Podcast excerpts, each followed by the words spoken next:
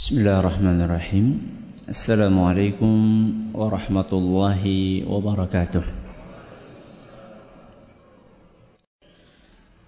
الحمد لله وكفى والصلاة والسلام على رسوله المصطفى وعلى آله وصحبه ومن اكتفى. أما بعد Kita panjatkan puja dan syukur kehadirat Allah Tabaraka wa Pada kesempatan malam yang berbahagia kali ini Kita masih kembali diberi kekuatan, kesehatan, hidayah serta taufik dari Allah Jalla wa Ala.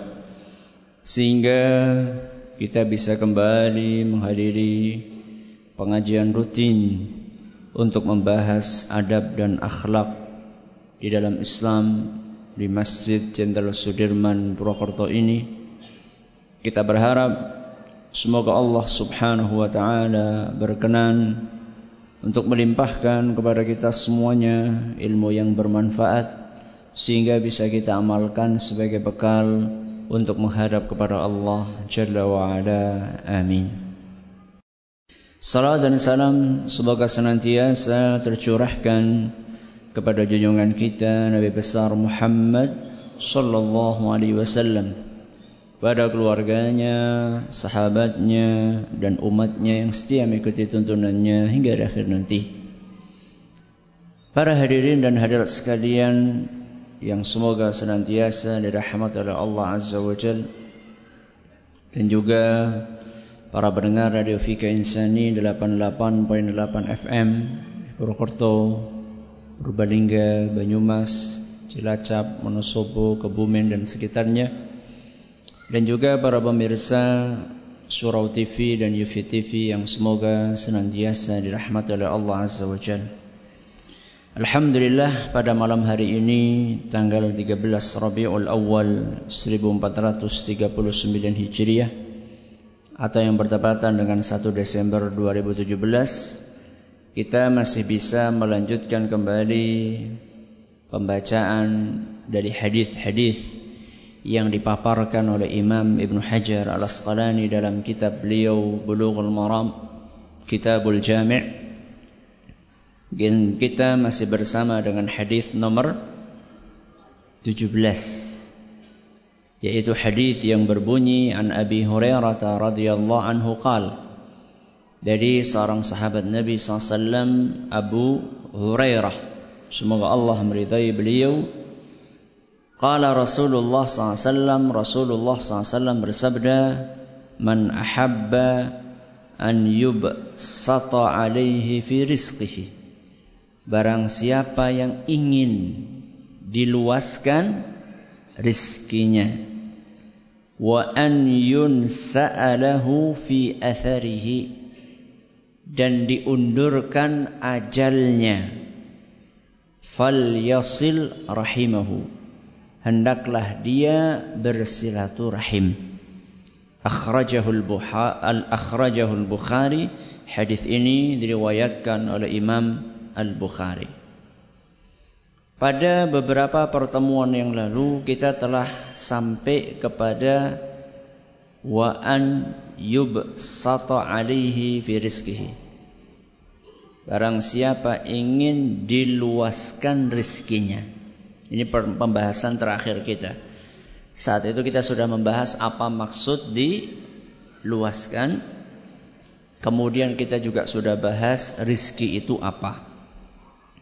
Hari ini kita akan membahas potongan hadis yang berbunyi wa an yun sa'alahu fi atharihi. Barang siapa ingin diundurkan ajalnya.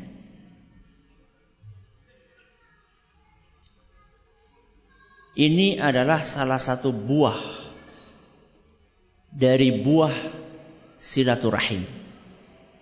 Bahwa orang yang rajin silaturahim ajalnya akan diundur alias umurnya akan panjang. Jadi umur itu bisa bertambah berkurang, begitu?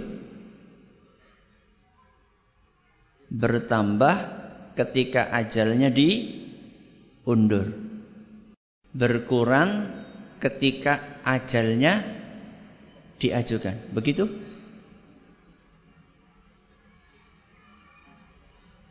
Begitu? Begitu atau tidak begitu? Saya ulangi. Pertanyaannya. Benarkah umur bisa diajukan dan diundurkan alias bisa bertambah dan berkurang? Iya atau tidak? Tidak. Iya. Yang benar yang mana? Iya atau tidak? Tidak. Ajal nggak bisa diundur, nggak bisa diajukan. Tapi tadi hadisnya bunyinya diundur ajalnya. Yang benar yang mana? Bisa diundur apa tidak bisa diundur? Mayoritas ulama Jumhur ulama Mayoritas ulama Kebanyakan ulama mereka mengatakan bahwa umur manusia itu bisa bertambah dan bisa berkurang. Saya ulangi. Mayoritas ulama mengatakan bahwa umur manusia itu bisa bertambah dan bisa berkurang. Atau dengan kata lain, ajal itu bisa ditam, bisa diundur dan bisa diajukan. Ini mayoritas ulama. Dan ketika kita mendengar kata mayoritas, berarti pendapat ini bukan pendapat yang ringan. Bukan pendapat biasa. Karena pendapat ini dianut oleh mayoritas. Dan mayoritas ini tidak mungkin berpendapat ulama ya, saya ngomong ulama. Ya, beda dengan mayoritas manusia. Beda antara mayoritas manusia dengan mayoritas ulama. Kalau mayoritas manusia bukan jaminan. Sekarang saya tanya. Mayoritas manusia di kampungnya jenengan Sholatnya di masjid apa di rumah? Apa orang sholat?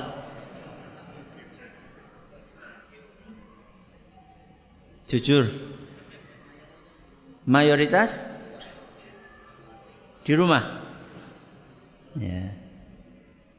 Lihat aja masjid, penuh apa kosong? Kosong. Ini kan mayoritas manusia. Sekarang kita bukan bahas mayoritas manusia, tapi mayoritas ulama. Dan tentunya ketika ulama dan mayoritas ulama berpendapat seperti itu, itu pasti mereka punya dalil. Gak mungkin mereka itu bicara ngasal itu gak mungkin. Karena kita sedang membicarakan u, ulama. Mereka punya dalil salah satunya hadis yang tadi kita dengar. Hadis sahih riwayat Bukhari. Nabi SAW sendiri mengatakan umur diundur, eh, maaf ajal diundur. Kalau ajal diundur berarti umur bertambah. Dalil mereka yang lainnya adalah sebuah hadis yang diriwayatkan Imam Tirmidzi. Dan hadis ini dinyatakan sahih oleh beliau dan juga oleh Syekh Al-Albani.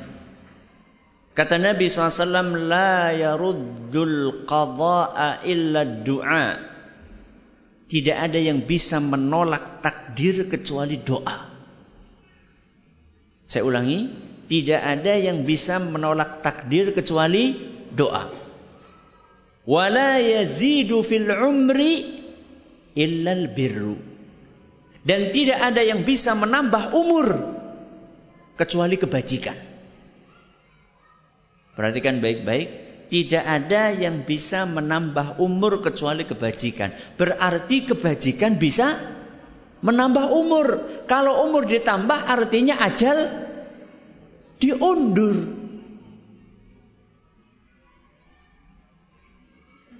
Ustadz, Bagaimana dengan ayat yang menyebutkan bahwa kalau ajal seseorang sudah gagal diajukan. Ada nggak ayat bunyinya seperti itu? Ada? Surat apa?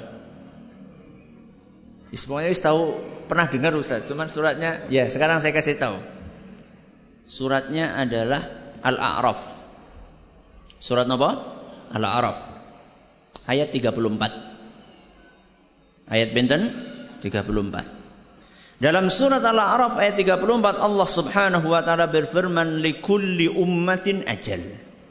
Setiap umat, setiap manusia sudah ditentukan ajalnya. Waktu kematiannya sudah ditentukan. Fa idza jaa ajaluhum la yastakhiruna sa'atan wa la yastaqdimun. Kalau waktu kematiannya sudah datang, maka tidak bisa diundur dan tidak bisa diajukan. Ayat tadi mengatakan ajal tidak bisa diundur, tidak bisa diajukan. Sedangkan hadis yang kita dengar menyebutkan bahwa ajal bisa diundur. Sing benar sing endi? Dua-duanya benar? Masya Allah. Sebelum kita terangkan kok bisa dua-duanya benar, saya akan bacakan ayat lain yang senada dengan ayat yang tadi kita dengarkan. Kalau tadi surat Al-A'raf ayat berapa? 34. Senada dengan ayat tadi, Ayat lain dalam surat Al-Munafiqun. Surat apa? Al-Munafiqun. Ayat 10 sampai 11. Ayat 10 sampai 11. Allah Azza wa Jalla berfirman, "Wa anfiqu mimma razaqnakum min qabli an ya'tiya ahadakumul maut." Berinfaklah Berinfaklah dari rizki yang kami berikan kepada kalian sebelum datang kematian. Berarti kapan infaknya? Kapan infaknya? Sekarang. Kenapa? Kalau nanti mbok mati duluan. Siki usat di orang anu.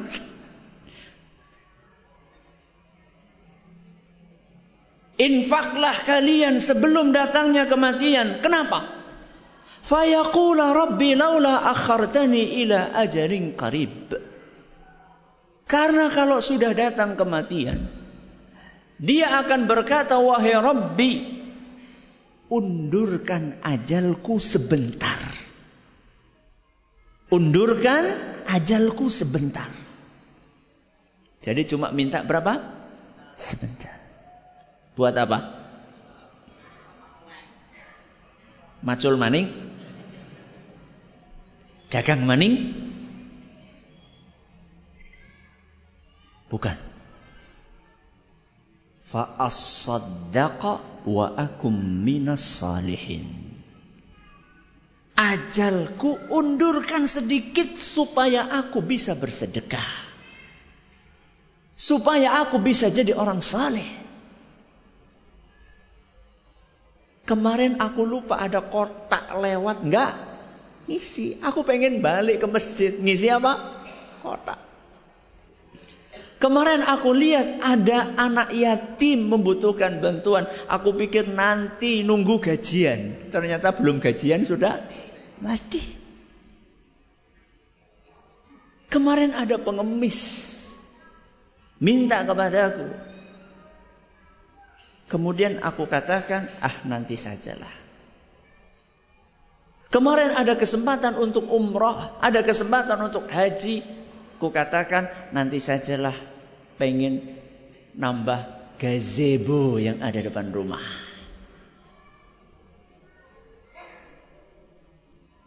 Ketika ucapan itu diucapkan oleh orang-orang yang suka mengundur-mundur sedekah. Apa jawaban Allah? Ayat 11. Tadi ayat berapa? 10. Walai yuakhirallahu nafsan idza jaa ajaluha. Saat datang ajal seorang manusia tidak akan pernah Allah undurkan. Apa yang tidak akan diundurkan? Ajal. Dua ayat tadi menyebutkan ajal manusia tidak bisa di diundur. Dua hadis yang tadi kita baca menyebutkan ajal manusia bisa diundur. Sing bener ayate apa hadise? Kalau orang pendek berpikirnya, minim pengetahuan agamanya, dia akan katakan hadis ditolak. Sing bener apa? Ayat.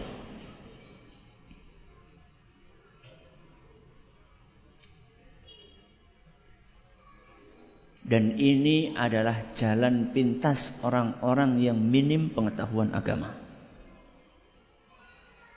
Karena tidak mungkin antara ayat dengan hadis saling kontra saling bertentangan atau kontradiktif itu tidak mungkin. Kenapa tidak mungkin? Karena dua-duanya wahyu. Al-Quran wahyu dari siapa? Allah, hadis wahyu dari Allah. Cuman bedanya Nabi SAW yang mengucapkannya. Masa sama-sama wahyu kemudian bertentangan? Gak mungkin. Berarti kalau ada hadis atau ayat, ada ayat atau hadis, atau ada ayat dengan ayat, atau ada hadis dengan ayat, atau ada hadis dengan hadis yang kelihatannya bertentangan, kita yang harus berusaha untuk memperbaiki pola pikir dan pemahaman kita. Karena para ulama kita telah menjelaskan bahwa antara ayat yang tadi kita dengar dengan hadis yang tadi kita dengar juga tidak ada kontradiktif. Tidak ada pertentangan. Bagaimana mereka memadukan antara ayat dan hadis tadi? Satu. Yang pertama, mereka katakan maksud dari diundurnya ajal maksud dari umur yang panjang itu maksudnya adalah keberkahan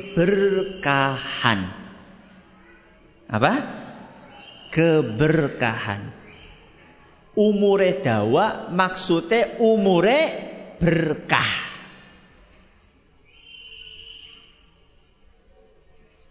Umur berkah itu mesti panjang atau tidak? Mesti panjang? Tidak. Bisa saja umurnya pendek tapi berkah. Saya kasih contoh. Imam Nawawi. Siapa? Imam Nawawi rahimahullah. Seorang ulama besar Islam yang sampai saat ini namanya tetap harum. Berapa umurnya? 45 tahun. Berapa? 45 tahun. Itu umur panjang apa pendek? Pendek. Saya yakin yang hadir di sini banyak yang lebih tua dari Imam Nawawi. Tapi kira-kira kalau panjenengan meninggal saat ini, aku lagi ndongakakan. Kira-kira seandainya panjenengan meninggal saat ini dan umur jenengan di atas Imam Nawawi, kira-kira akan dikenang oleh manusia, oleh masyarakat sesudah jenengan meninggal.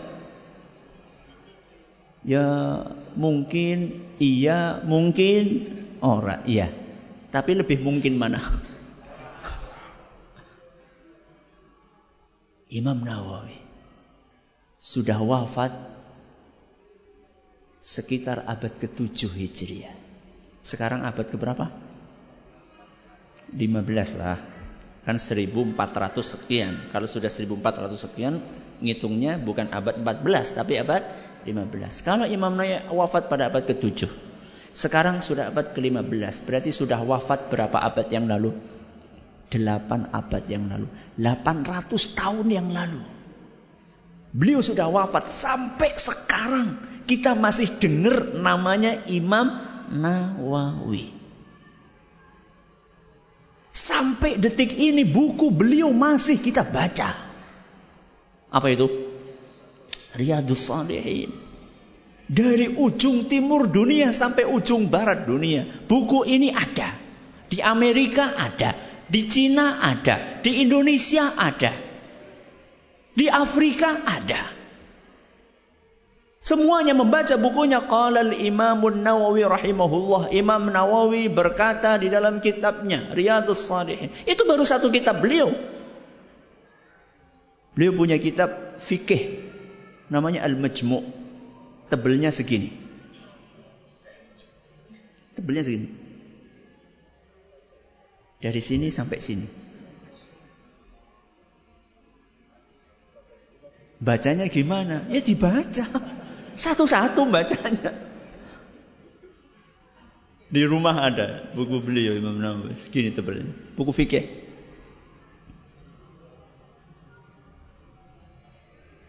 Itu kalau dibagi dengan usia beliau 45 tahun. Kira-kira satu hari nulis berapa halaman? Ustaz saya juga rajin nulis. Masya Allah. Nulis apa? WA.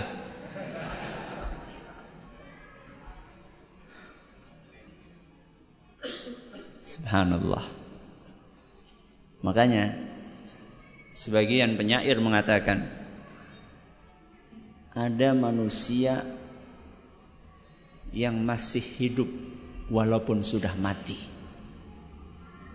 Ada manusia yang masih hidup walaupun sudah mati. Dan ada manusia yang sudah mati walaupun masih hidup. Tolong dimatiin. Kipasnya dimatiin. Apa tadi kata penyair? Ada manusia yang masih hidup walaupun sudah mati. Dan ada manusia yang sudah mati walaupun masih hidup. Redaksi Arabnya kira-kira seperti ini. Minan nasi maitun wahya hayyun bidzikrihi. Ada sebagian orang mati fisiknya. Akan tetapi dia masih hidup namanya. Wahayyun salimun wahwa fin nasi maitun. Dan ada sebagian manusia fisiknya sehat masih hidup, tapi dia mati namanya di antara masyarakat yang ada di sekelilingnya. Jangan pengen yang mana? Yang mati duluan sebelum mati? Alias masih hidup sudah mati? Atau pengen yang kedua? Atau pengen yang pertama tadi? Walaupun fisiknya sudah mati tapi tetap hidup. Imam Nawawi hidup dengan apanya? Ilmunya, dengan jasanya. Sekarang kita tanya masing-masing dari diri kita. Ketika kita nanti meninggal dunia, apa yang akan kita tinggalkan? Buku seperti Imam Nawawi tadi? Kalau pengen meninggalkan buku dari sekarang nulisnya. Nulis apa Ustaz? Ya sudah, kalau memang kita nggak bisa meninggalkan dengan ilmu kita, paling tidak kita meninggalkan dengan amal kita. Yang punya Masya Allah harta, bikin masjid. Wah gede banget masjidnya Ustaz, orang dua duitnya semono. Ya seorang bisa ya batu bata siji. Bata siji. Orang ketang bata itu nyempil di mana? Di pojok masjid panjenengan 60 tahun meninggal dunia, masjidnya bisa 500 tahun. Ya lumayanlah.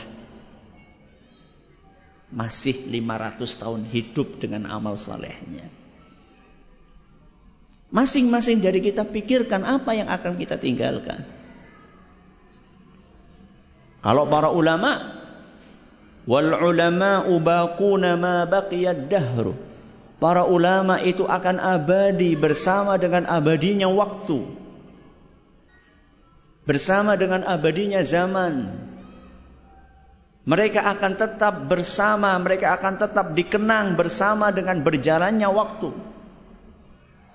Kalau memang belum bisa seperti itu, minimal kita tinggalkan amal saleh kita. Ini adalah jawaban yang pertama. Bahwa maksud umur panjang itu kata mereka umur yang berkah. Jawaban yang kedua. Kata mereka bahwa umur itu, ajal itu benar-benar diundur. Awalnya pendek jadi apa? Panjang.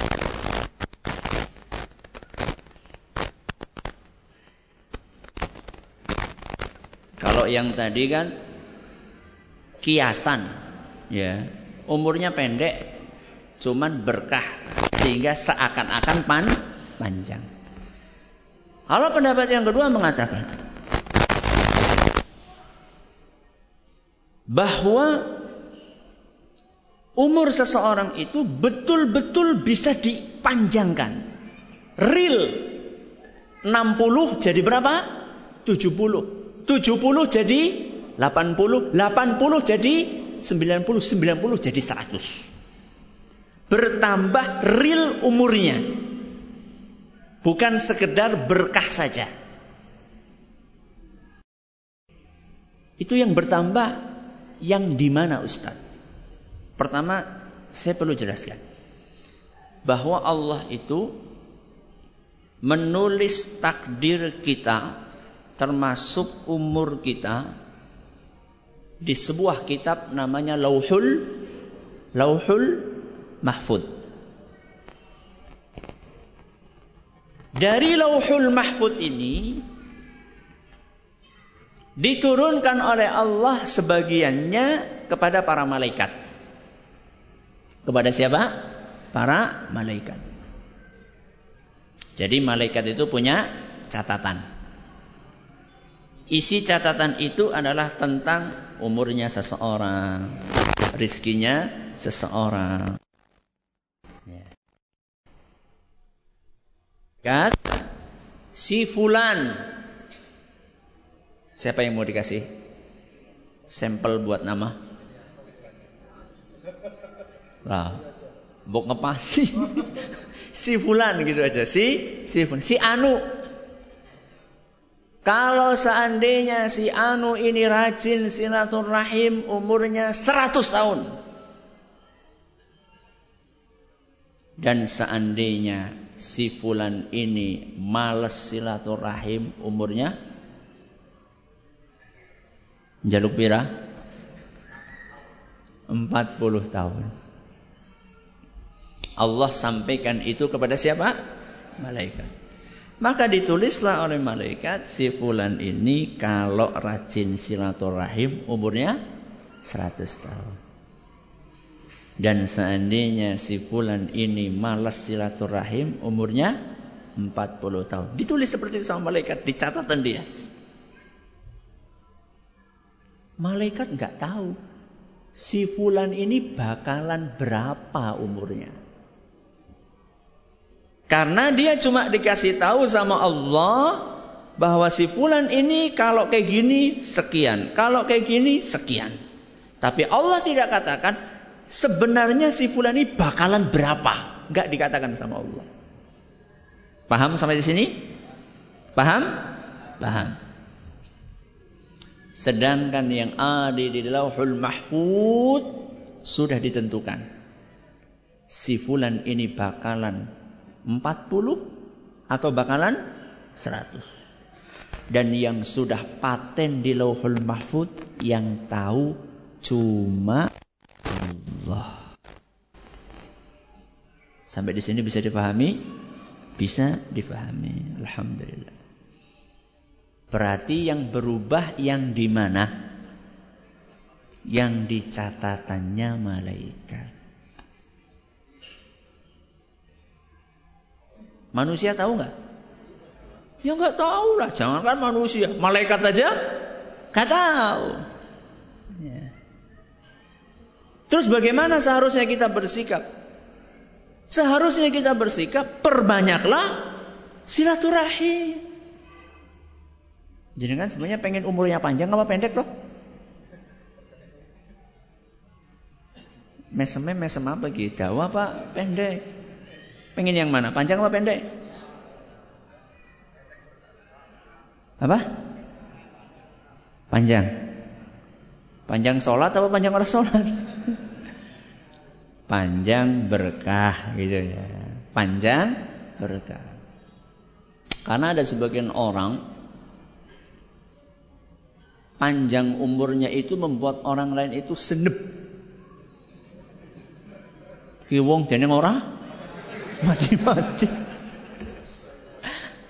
Ada manusia seperti itu? Oh.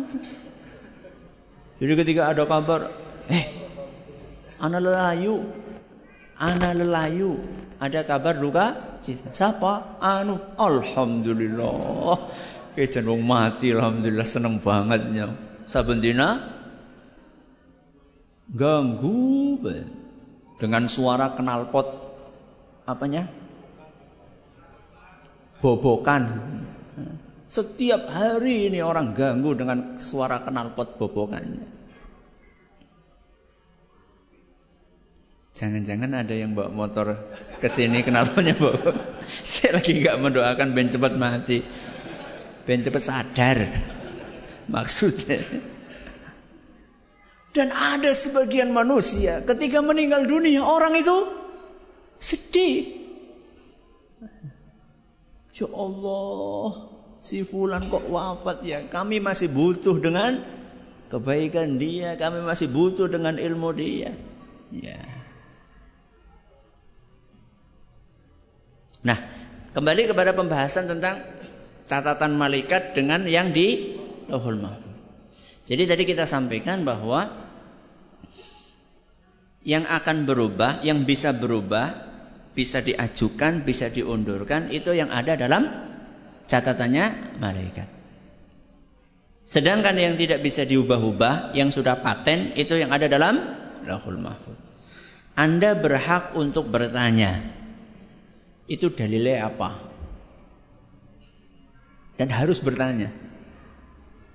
Dalilnya apa Ustadz? Kalau yang di, yang bisa berubah, yang ada tangan malaikat, yang di lauhul mahfud nggak bisa berubah-berubah. Dalilnya adalah Al-Quran surat Ar-Ra'du. Surat apa? Ar-Ra'du ayat 39. Surat Ar-Ra'du ayat 39. Dalam surat Ar-Ra'du ayat 39 Allah Subhanahu wa taala berfirman yamhullahu ma yasha'u wa yuthbit Allah Subhanahu wa taala akan menghapuskan apa yang Dia kehendaki dan menetapkan apa yang Dia kehendaki. Saya ulangi.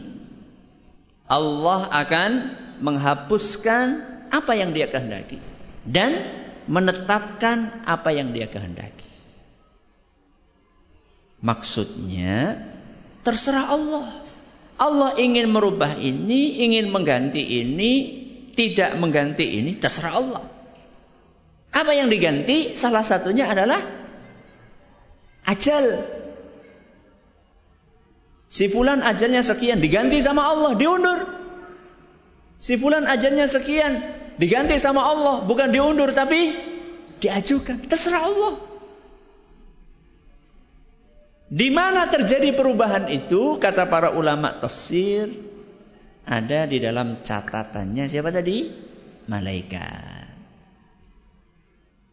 Terus yang di Lauhul Mahfud bagaimana? Allah lanjutkan firman-Nya, "Wa indahu ummul kitab."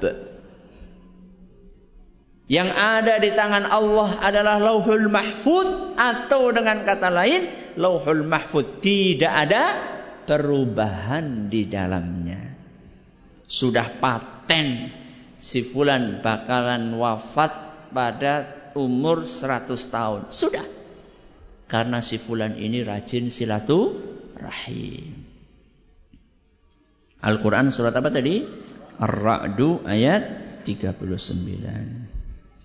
Jadi kesimpulan pengajian kita pada hari ini bahwa salah satu di antara manfaat silaturahim akan memanjangkan umur. Umur dipanjangkan maksudnya ajal diundur. Pertanyaan yang muncul setelah kita mendengarkan keterangan itu, apakah umur bisa diajukan dan bisa diundurkan? Apakah umur bisa bertambah dan bisa berkurang? Jawabannya, menurut mayoritas ulama bisa. Mereka menyampaikan dalil-dalil yang sudah mereka sampaikan. Tapi bagaimana dengan ayat-ayat yang menyebutkan bahwa umur seseorang, ajal seseorang tidak bisa diajukan dan tidak bisa diundurkan? Jawabannya ada dua. Yang pertama, apa tadi? Keberkahan umur. Orang yang diundur ajalnya, yang dipanjangkan umurnya, maksudnya orang itu umurnya berkah walaupun mungkin realitanya tidak panjang umurnya. Saya kasih contoh sampel tadi Imam siapa? Imam Nawawi rahimahullah.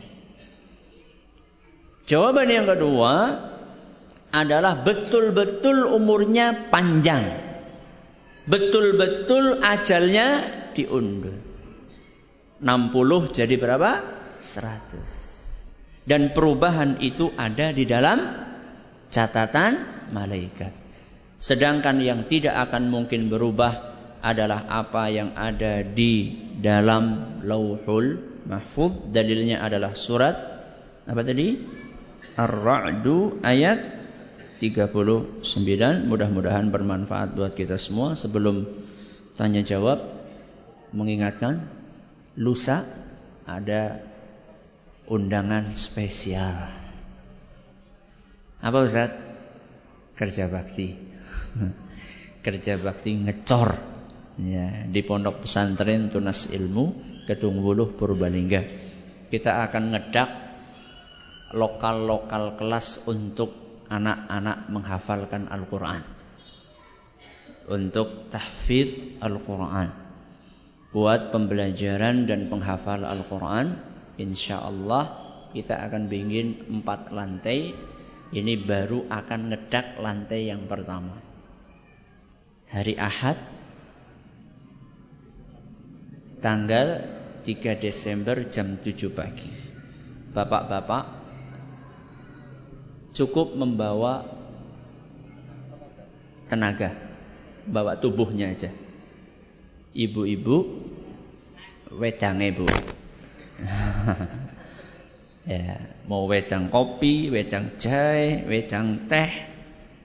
Bapak minta apa, Pak? Apa? Aqua.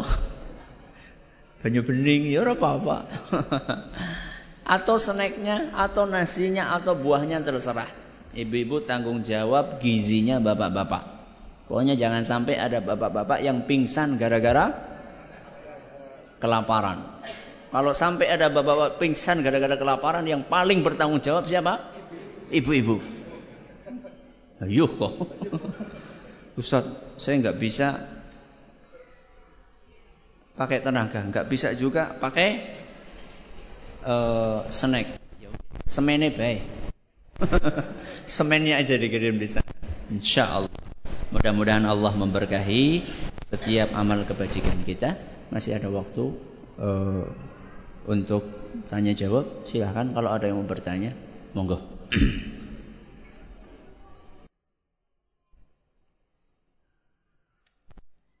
pendapat saya dari dua penjelasan tadi saya cenderung kepada pendapat yang kedua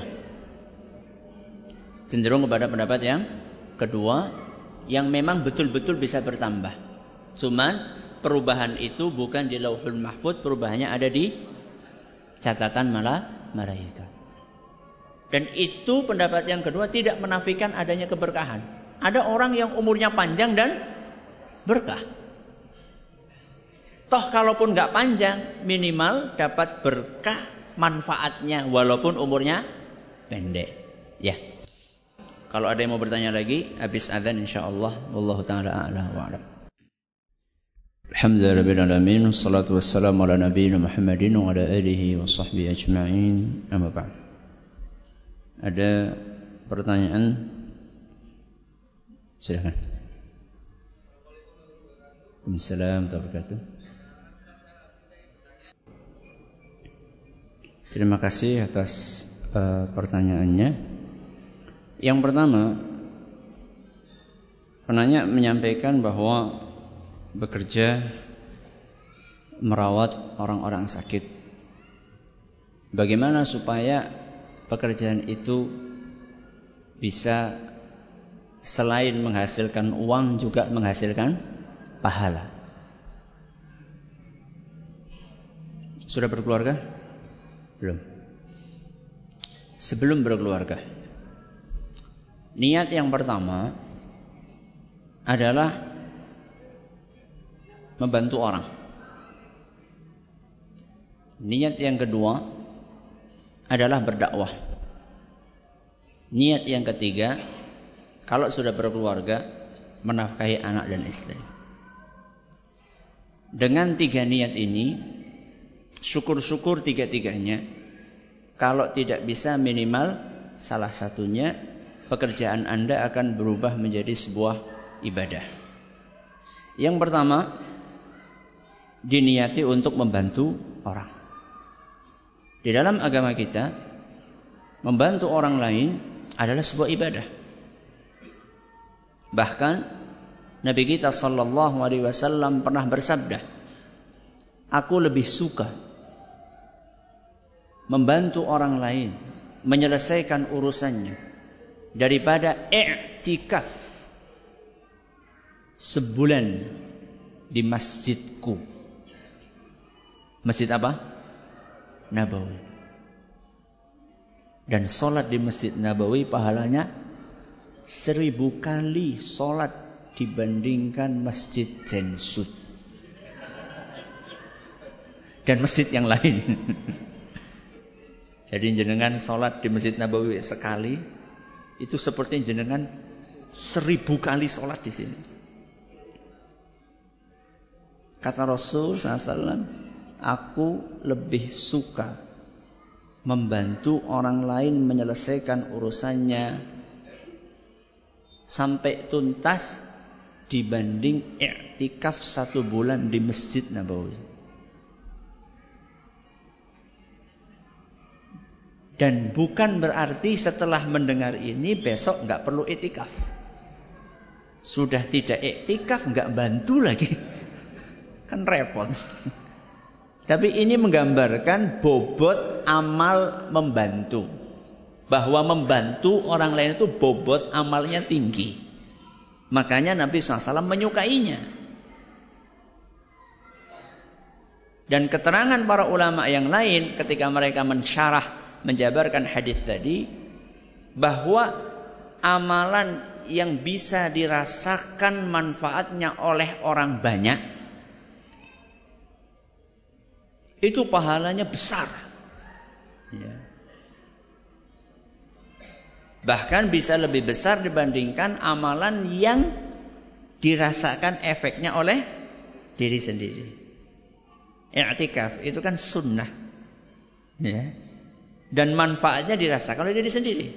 Sedangkan berbuat baik kepada orang lain itu di, bisa dirasakan oleh orang banyak.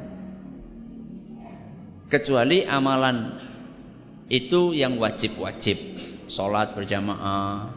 Jadi jangan sampai setelah ini ada orang mengatakan, kok nggak sholat jamaah, kok nggak sholat subuh, kan manfaatnya buat saya sendiri. Terus nanti ngapain? Ini bantuin bawain orang sayuran itu kan manfaatnya buat orang banyak. Kalau yang wajib enggak, wajib harus di, dilakukan. Yang pertama, niat membantu orang lain. Yang kedua, niat dakwah. Pasien orang sakit itu sering lebih mendengarkan nasihatnya dokter daripada nasihatnya ustadz. Temenan. Ya. Pasien orang yang sedang sakit lebih sering mendengarkan nasihatnya dokter daripada nasihatnya ustaz. Padahal isinya sama, sholat, kon, sholat. Tapi nek sing ngomong dokter, bu jenengan pengen mantu, pengen pak dokter, sholat. Nek ora sholat, ora mari, sholat gue temenan. Nek ustaz sing ngomong, Bu, sholat ya nggih mangke Pak Ustaz.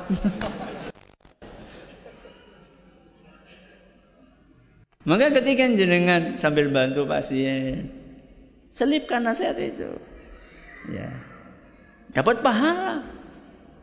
Pahala berdak dakwah. Yang ketiga, diniati untuk mencari nafkah buat anak istri. Rasulullah Sallallahu Alaihi Wasallam menjelaskan ketika membuat perbandingan antara uang yang kita keluarkan buat nafkah anak istri dengan uang yang kita keluarkan untuk sedekah dengan uang yang kita keluarkan untuk jihad fisabilillah dengan uang yang kita keluarkan untuk memerdekakan budak. Empat alokasi pengeluaran infak satu buat siapa? Anak istri. Dua buat fakir miskin. Tiga buat jihad. Empat buat memerdekakan budak. Kata Nabi SAW, A'zamuha ajran yang paling besar pahalanya adalah yang engkau infakkan buat anak istri. Berarti berpahala atau tidak? Wah. Jadi ketika jenengan mengayuh becak, Ketika jenengan keliling jualan siomay. Ketika jenengan duduk di mana? Di toko. Ketika jenengan macul di pak sawah. Ketika jenengan jualan di pasar. Diniati ibadah memberi nafkah kepada anak istri. Itu kalau sudah nikah. Makanya cepat-cepat nikah. Yang kedua ada nggak tokoh Islam ahli medis. Uh, secara spesifik yang mendalami menggeluti medis dalam pengertian medis barat saya nggak ingat saat ini tapi kalau tibun nabawi ya tibun nabawi itu adalah medis sesuai dengan apa yang dicontohkan oleh nabi seperti misalnya dengan madu, kemudian dengan bekam, kemudian yang semisalnya habatus sauda. Kalau yang dimaksud itu salah satunya Imam Ibnul Qayyim. Imam Ibnul Qayyim. Bahkan beliau punya buku khusus tebelnya segini. Dikasih judul At-Tibbun Nabawi atau ada wadawa kira-kira seperti itulah judulnya. Ya. Obat eh penyakit dan obatnya. Di dalamnya kecanggihan beliau bukan hanya berbicara tentang obat fisik, tapi beliau berbicara juga tentang obat psikis. Bukan hanya berbicara tentang pengobatan penyakit jasmani, tapi beliau juga berbicara pengobatan penyakit rohani. Dan itu yang sering timpang di dunia kedokteran saat ini. Jadi cuma minum obat, minum obat, minum obat, tapi nggak diajarin supaya minta kepada Allah yang menyembuhkan adalah Allah. Kalau Imam Ibnu Qayyim pendekatannya nggak seperti itu. Makanya beliau selain dikenal ahli tibun nabawi, beliau juga dikenal dengan dok hati. Kalau beliau sudah bicara tentang masalah-masalah manajemen kolbu, itu luar biasa. Maka saya anjurkan untuk banyak-banyak menelaah bukunya Imam Ibnul Qayyim. Ustaz, adakah selain ajal yang bisa dirubah dalam catatan malaikat? Ada. Rizki. Ya. Seorang rizkinya bisa bertambah, bisa berkurang. dengan salah satunya silaturahim. Wallahu taala a'la wa alam. Terima kasih atas perhatiannya, mohon atas segala kurangnya. Kita tutup dengan membaca subhanakallahumma bihamdika asyhadu an la ilaha illa anta astaghfiruka wa atubu ilaik. Assalamualaikum warahmatullahi wabarakatuh.